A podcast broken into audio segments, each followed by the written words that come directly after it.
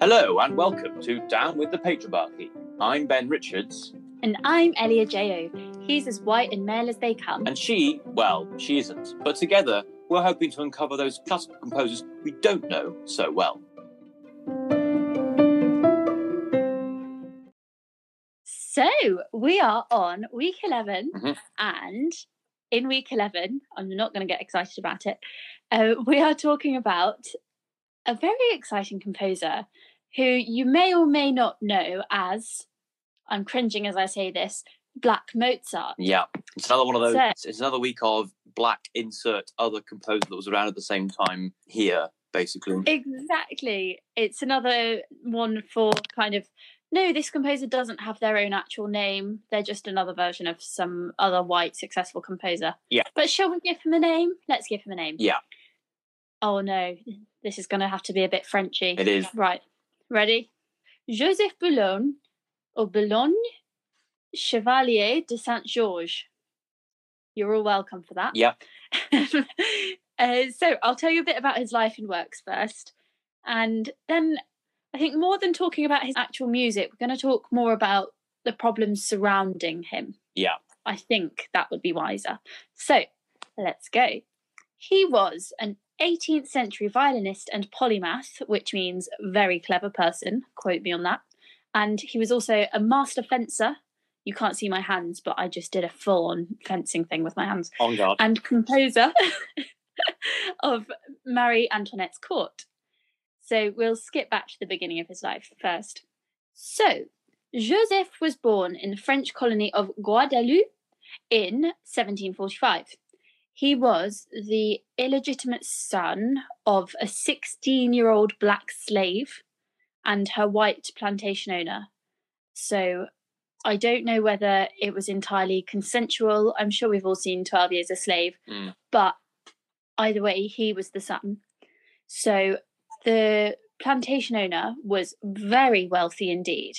He was able to give his son a very good private education academically because he was quite obviously a clever boy and was also quite clearly gifted at music, so gave him a very good private musical education, which was rare for black children. But I suppose when you're being born into a white family like that, you're given a lot of special privileges. Yeah. So his father took him to France when he was really young, and the plan was that he was going to become a brilliant fencer. But at that time, he was forced to enlist into the French army and became one of the first kind of cohort of black colonels in the French army, which is quite impressive. So we can see some excellence from a very young age and right from the start of his life. So he led 1,000 soldiers in Europe's first all black regiment, which is how he got his title of Chevalier de Saint Georges. Right. Okay. Yeah, I see. so I'm assuming that has something to do with horses because a cheval is a horse or cheval. Right. That was what my Duolingo taught So me. some some kind of equestrian regiment. Yeah, something like okay. that, I think. Ah, There we go. This is my gosh, I feel so French today. Anyway, in his very limited spare time, he was busy composing, but laws in Guadeloupe meant that people of colour in orchestras who wanted to perform, that was just an absolute nope, nope, nope, nope, nope. But he was still very well known and well respected across Europe for pretty much everything he did. He was just one of those people who nowadays I would just hate because they were just multi talented and not just multi talented, just uber good at everything and just, oh, nightmare. Yeah. But John, John Adams called him the most accomplished man in Europe in riding, shooting, fencing, dancing, and music. So he was a proper good Very boy. much a Renaissance man. Definitely, very much Yeah. so. So, do you know the name Francois Joseph Gossec? Um, no. No, that's fair enough. I think I only do from my first year historical musicology course. But he was an established composer and conductor in France and invited Joseph to play with him in his ensemble, the Concert des Amateurs. And although he was just a violinist sitting somewhere in the middle, he quite quickly became the concertmaster because it became very obvious that he had a lot of talent, Mm. which I found quite impressive.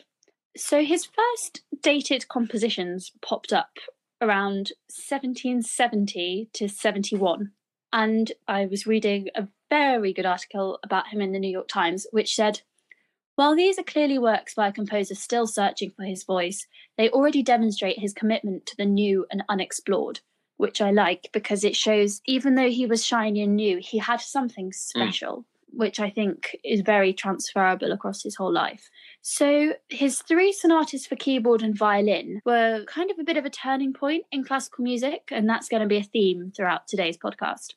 Often in Baroque music in particular, you'd have a violin playing something really beautiful and then a chamber organ going plonk, plonk, plonk, as Ben will know because he's currently learning how to play the chamber organ and read figured bass on I am. I am indeed part of my course at the moment as I'm learning how to play the chamber organ. So uh, that's going to be very, very exciting. But yes, you do have to sort of find your way around without all the music in front of you. But ultimately, you are there to colour and to provide a foundation for the other person to shine. Oh, as the violinist, I love that. I feel very shiny.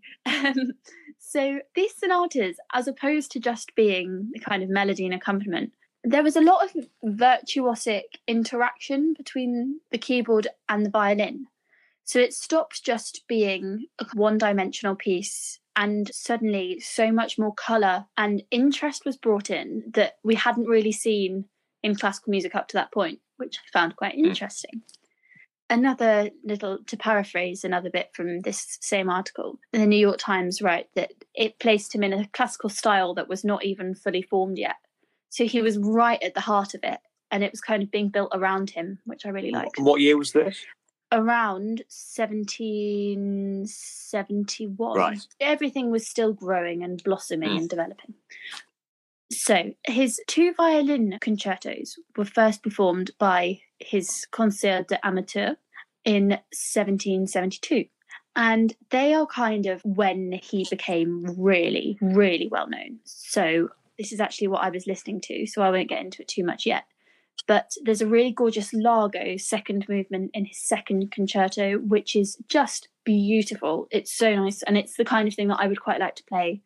It's i think got a little bit more going on than mozart i wouldn't dare to go there just Well, yet so i'll save We'll, we'll, myself we'll come on to that that one. in a moment. I feel. I feel like that that, yeah i think that so for the day will come up shortly.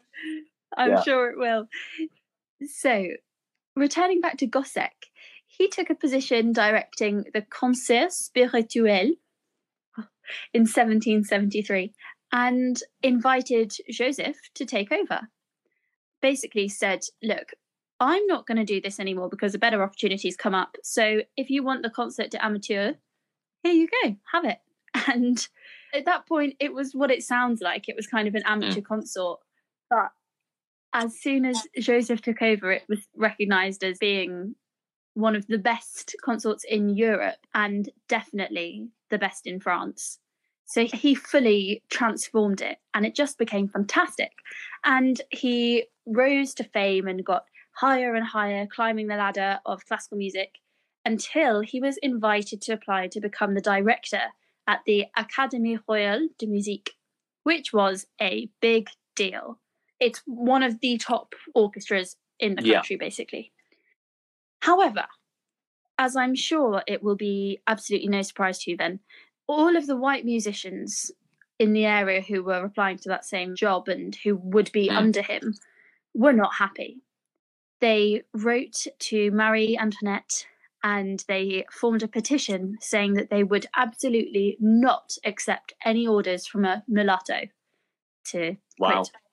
So I know, and it's it's surprising, but it's not surprising. When I was reading all about him, I was waiting for the time that he wouldn't be allowed to do something because of Mm. his race. Because thus far, he's managed to kind of bypass it all and just slay. Yeah. But there we go. Finally, it happened. But in 1772, he wrote two Symphonie Concertantes, which is a bit of a hybrid between a concerto grosso and the concerto Mm. as we know it. So it was two violins which were interacting and having a lot of fun, and then interacting with the orchestra at the same time. So I think of it kind of like the Bach double that Izzy and I are playing at the moment, but if instead of just playing in the bits in between, the orchestra were having fun with it too. It's a completely new genre, really, and other composers around him helped to define this at the same time, but it was all very much localized in France. So, in the next three years, between 1775 and 1778, he wrote eight of those. So he churned them out. And that wasn't the only thing he was doing. He was also writing his quartets and his other string ensemble stuff. He was a busy, mm. busy bee. Now we are at 1778. And who should arrive in France but, any guesses? Um, Napoleon. Napoleon. Ah, Mozart. Mozart. A terrible guess, ah. Ben. Because he's already French. He was already there. Yeah. Exactly. So, sorry. So Mozart arrived in France in 1778, and for some time they were actually living in the same right. house, which is weird. weird. But I don't think they got on very well. But we won't really get into that today. But there is no chance in heck that Mozart spent his six months or whatever in France without coming across some of Joseph's mm. music. Yeah. I'm sure you agree. Now, when he returned to Austria, Mozart published his first ever Symphony Concertante in E flat, right. which I think is quite interesting. Yeah. And of course, being Mozart, he got all the credit in the world. Everyone loved it, and everyone was like, he's a genius, he's done it again. But who invented it? Not Mozart. Anyway, the Concert de Amateur ran out of funding a few years later in 1781. So Joseph took his musicians and they all formed another orchestra called Concert de la Loge Olympique, which quickly shot to the top of the orchestral yeah. charts and they started dominating the world again. However, towards the end of his life, he had to drop a lot of his music because he was really upset by the fact that he couldn't break into the opera world and he had to go back into the army during the French Revolution and died soon but after. It, go on. But what a huge what life. a huge life. And what also, a... this Concert Olympique was responsible for commissioning Haydn's Paris Symphony, the sixth yeah, Paris Symphony. So not only was he he lived in the same building as Mozart, he was one of the great exponents of the Symphony Concertante, and he also then was a sort of commissioner and an enabler for Haydn, um, which is really exactly. weird because, of course, when we've spoken about black composers on this podcast before, often it's white composers being gatekeepers for them, but in this instance, he's so well, so it was well completely the other way around. That, you know that whilst Haydn was already perfectly well established, they're on an equal footing there. Exactly. That's what I really liked about researching Joseph, the whole time I wasn't going, oh, it's so unfair that he didn't get these opportunities. Because in this situation, apart from the odd here and there, he overcame mm. all of it. And mm. he was allowed, really, because it's still the white people who mm. were in charge. They saw past his skin color and were like, actually, I don't really care because you are the best person for the job, which is just doubly impressive. There's a quote right at the end of the New York Times article saying, Nevertheless, his influence in France and abroad, both as a curator and a creator, was felt long mm. after his death. It's a remarkable fact that his music has survived two centuries of neglect caused by the systemic racism that permeates the notion of a Western canon. Neither his omission from music history textbooks, of the two most used in America, he gets a brief, vague mention in one and is absent entirely from the other nor a lack of advocacy from programmers, publishing houses, and record labels have erased mm. him completely. This is the ultimate proof that Boulogne doesn't need to be anyone's second best, let alone anyone's black echo. So, yes, I cannot wait to see the movie, but spare the awful nickname, is what this article Yeah, we don't. With. We do not need a black Amadeus. I mean, I'm not sure we really exactly. needed Amadeus exactly. in the first place, but. I know, but hey ho. So that's his life. Sorry, that was a long one. He's just had. I didn't want to miss anything out because it's all yeah, so important. No, I think it's such a shame that we have to call him. We don't have to, but this is the point that we have to call him the Mm. Black Mozart. So there was a film in 2003 called Le Mozart Noir, which I think is like an Amadeus type, half dramatized, Yeah. half not dramatized, kind of account of his life. And last year in 2020, a new film had just been commissioned, which is by a black director. So hopefully it might be a bit less, I don't want to say whitewashed, but I think they'll get the controversies out the way. And I think it won't be called something stupid Mm. like Black Mozart. It'll be probably called De Chevalier or something like that. So, yes, I have no idea when it's coming out, but I can't wait to see it because I'm curious as to what Yeah. they're going to do to bust down the myths. But anyway, listening. What did you listen to, Um, Ben? I listened to one of his violin concertos in D major or A major. I can't remember. There's a reason why I can't remember. So the thing is, right? This is this is this is the thing. Well, we know last week when we were talking to Matthew about you know the composers we don't like and all the rest of it. Mozart kind of came up in all of Mm. our section. So Yeah. part of my issue with Chevalier de Saint George, it's not really his fault. It's that unfortunately this great polymath is writing in what I consider to be the most dull, uninteresting, you know, creative-less moment in music history. It is the musical equivalent of cucumber sandwiches with no crusts on. It is sort of light, sort of just like oh, just You just it just happens, just and it's what everybody thinks of when they think of classical music, and it makes me feel really bad because I'm like, honestly, you just need to not listen to it because there's an entire world of music out there which you know the narrative that is peddled is that Beethoven brings us out of it, and in all fairness, like he does to a certain extent, and we move into the romantic period and things happen then, and I feel like you go from Bach and Handel, who you know in general I I adore and I find their music terribly terribly exciting, and then you move through this sort of phase in the sort of mid to late 1700s where I just feel like as if music went aesthetically much more simpler. They decided they didn't decide, but that's how it, it evolved in that way. it was simplicity and elegance and, and then- balance. and then and you know uh, That but in i suppose you know mid to late 20th century we ended up with the emergence of minimalism this era Mm. is kind of almost the original minimalism in a way it's just yeah. paring everything right back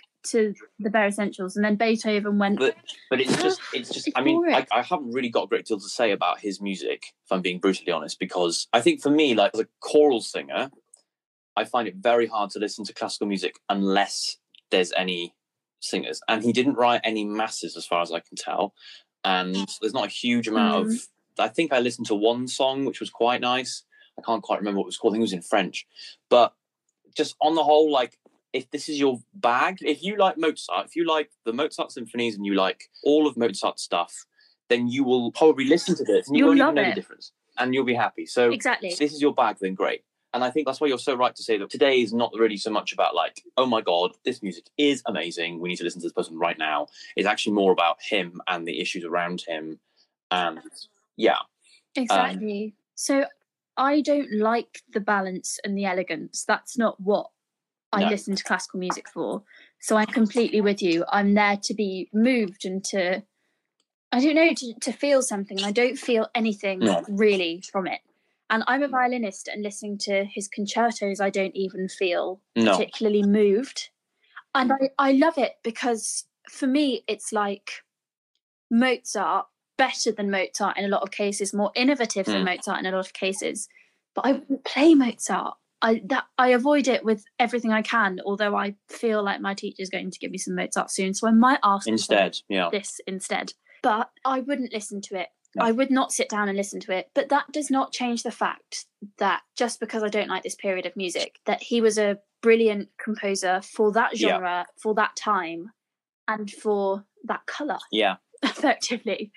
So because he was the son of a white Yeah. slave owner, he had a lot of privilege. I think had he have more like Samuel Coleridge Taylor, had he have not been born into that, I don't know if he would have succeeded at all. He'd never have even had a violin. Like there's a reason why he became what he became, and it's because of what we can only assume to be an act of chauvinistic, high male misogyny Mm. in the abuse of slavery. But actually, without wishing to give his father any kind of credit, there was the opportunity for him to be entirely disowned. And he wasn't. And so he Yeah, was supported. and yeah. so there is that element of the fact that there were probably so many bastard children of slave owners and their slaves that wouldn't have had the support, that would have been disowned by their father because they were ashamed of them and because, or because they were ashamed of themselves or whatever it was. They couldn't believe Yeah, they'd done they it. And so, we, done you know, we're, we're, we're, we're blessed with this uh, man's music and his life partly through the fact that he was supported. So in all fairness that does deserve to be made a point of. But i mean you know it's one of those things where we still live in a world where being born black puts you often at a socioeconomic disadvantage in terms of class divides as well. But the opportunity to become a successful black composer today on your own merit is far greater than it was back then. Oh, exactly. I mean, if I was in this position um, Yeah. 200 years ago, if I was a violinist who'd been a person of colour and a woman as well, let's not forget that, there is not a chance I'd be leading Royal Yeah, Holloway Symphony Orchestra. you know, it's only because of his circumstances of having a wonderful father Yeah. that he was given that platform. Not wonderful father, Yeah. but But then a at the same time, father, like, sorry, you know the the other thing is to be quite clear about is that he was obviously an incredibly talented human being in so many things oh, and and that makes you think well i don't know whether or not his father could have known that when he put him through when he moved him into france from guadeloupe he probably couldn't have necessarily known that but the fact that he was this extraordinary individual who was you know a bit of a legend you know a war leader he was a champion fencer you know an artiste. What a collection of of skills to have and it's very it's just it's very like swashbuckling and i can imagine that you know that he was quite the dashing chap in his velvet and and his wig and and all of that kind of stuff it's it's a wonderful wonderful image and a wonderful story in a not a very modern story and not a not a necessarily relatable story. But actually i think what's quite interesting about it is how he does interact with the white world of music that we're aware of haydn and mm-hmm. mozart. You know he's very much part of that. He doesn't exist in a different country to them. Well he does exist in a different country to them. He, he lives in paris rather than living in in germany or austria but he But it's yeah. the same kind of culture. and and you know and Haydn obviously we know that Haydn wrote Paris symphonies he wrote London symphonies so it's that European Mm. that European tradition. And I think also it- it's a great moment to sort of remark upon France's uh, remarkable multicultural heritage. You know France is, is remarkably diverse. And I remember reading about this is a Absolutely. slight tangent I remember reading about why the French football team is I think a majority POC and it's because part of it is a natural consequence of colonization. Obviously, it's important to remember that the French were yeah, definitely. were um, colonized over the world, not quite to the extent of the British, but you know, in a large extent, and obviously that's still evident in places like Mm. like Guadeloupe. But the fact that France and Paris is such a diverse city, often, unfortunately, it does mean that people of color live on the outskirts of the city in very poor areas and that there is a distinct social divide. But actually, it's a lot of France's greatest assets culturally, in sporting ways, and others have had that mixed racial heritage. And obviously, Mm. France has a difficult relationship with race and with religion and with all these different things, um, which is probably too deep to go into here um, like many countries do, but it's a particularly prominent issue in France in the same way that we have our issues with it in Britain. But it's great that Mm. there is a poster boy for what, what can be achieved. But then it's it's also difficult because that poster boy's name, like Yeah. even on the Classic FM website. Sorry, I do want to work for Classic FM, but not if they're going to keep saying things like Black Mozart in capital Yeah. letters at the top of their articles. I I think that's the biggest problem I have is completely ignoring the Yeah. period of music that he was writing in. Is that we're unable to separate his talent from his colour. And he he could just be, which is obviously the theme of this podcast, but he could just Yeah. be a really brilliant composer. Like Bright Sheng is, in his own words, 100% American and 100% Chinese. And obviously, Joseph Boulogne is no longer No. here to kind of defend himself. But The Independent wrote about him that his title, being dubbed as the Black Mozart, is presumably intended as a compliment. But this erasure of Boulogne's name not only subjugates him to an arbitrary white standard, but also diminishes his truly unique Yeah. place in Western I- classical music history. Instead of giving him his own slot, we're just going, he's Mozart. Well, the thing is, I, But I can't. I, obviously, because so his name is French, there are times I couldn't remember what his name was, and so in order to find out his name, I'd have to search Black Mozart in YouTube, and that's that's not Mm. okay. no, you know, and I exactly. think that I've had the- to do the same But thing. we wouldn't have to do that if the moniker Black Mozart didn't exist. So, you know, Exactly. so it's important. yes, yes. I think it it was only once he was only once called that. Yeah. It only takes one time, one Yeah. person to say that before it sticks. It takes someone going, "Oh, have you seen that guy? He's like Mozart but black." And then the next guy's like, "Oh, I was reading this thing about Black Mozart," and it just goes on and on. Yeah. And that's how you perpetuate something like that.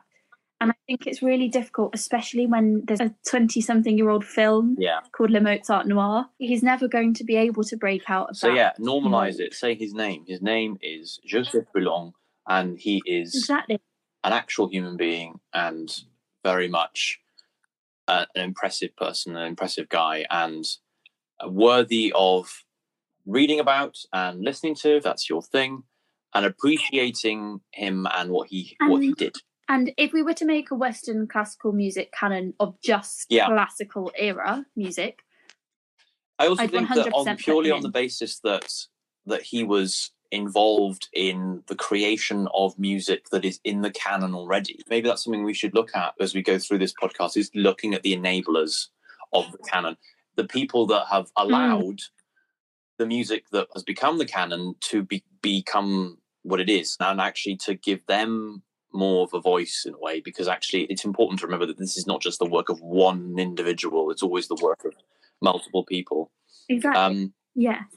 yeah so i was going to say the last black composer that we talked about on this podcast was samuel coleridge taylor wasn't it well Do I know what you're about so to say? it's very very exciting as we all know it's classic fm hall of fame week and Everyone knows the Hall of Fame. we all we all know we all know who won it was lark ascending followed by Rach 2 we know that happens every year blah blah blah blah blah Uh, But Uh, for the first time uh. in history, at number 293, Samuel Coleridge Taylor's piano arrangement of Deep River has made it into the Hall of Fame. So props to Samuel Woo, Coleridge Taylor. Props to Classic FM, who have obviously been playing his music more and exposing it to to a wider audience.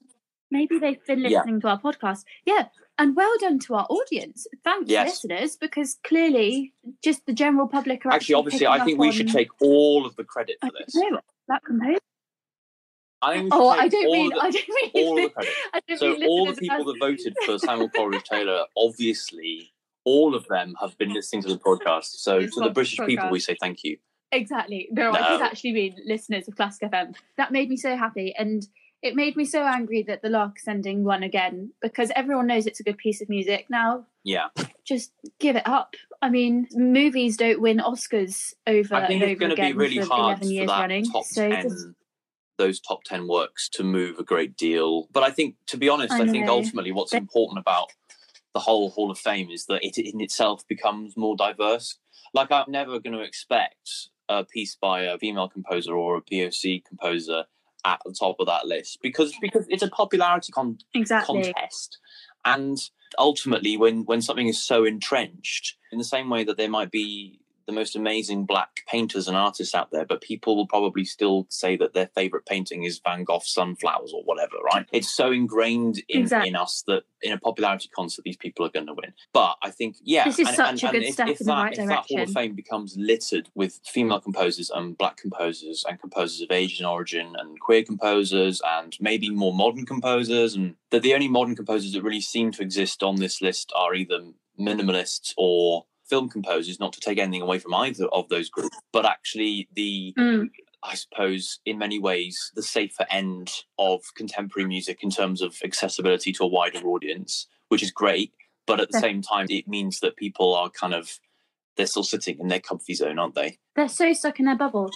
And I think if you do listen to this podcast and you can tell one person about a composer you've heard on this podcast that you quite like the Yeah. sound of, then maybe they'll tell one person.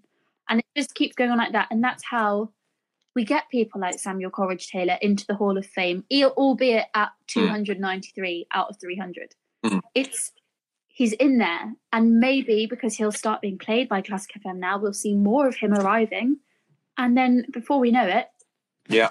we'll be somewhere near the top. That's the plan. Oh, we didn't So this is a tricky one because right. musically, this is my first swipe left of this podcast. I agree. Him as a Yeah. person, huge swipe right. His entire life, his career, his availability to just Yeah. smash Yeah. through Yeah. things, absolutely swipe right.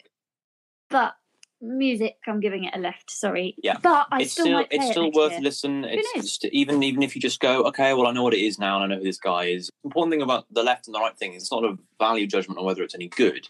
It's a value judgment on whether we like it. It's just Yeah, a very exactly. subjective It's just thing. and opinion. actually, you know, if it was entirely on does it display a certain level of proficiency, you go, well, yes, obviously it does. Do I like it? No. Yeah, exactly. Definitely. So there we go. Next week we have another guest Woo! on. Another week. We do. We Um, do. So stay stay tuned. It's our first um, Soviet female composer next week. So we're going to be joined by our old and dear friend, Mr. Ben Howard, for a talk about one of his favourite female Soviet composers. So watch this space. Yeah. And go and head to our Instagram, give us a follow, give us a DM, send us a voice note, and we'll play it on the podcast, guaranteed.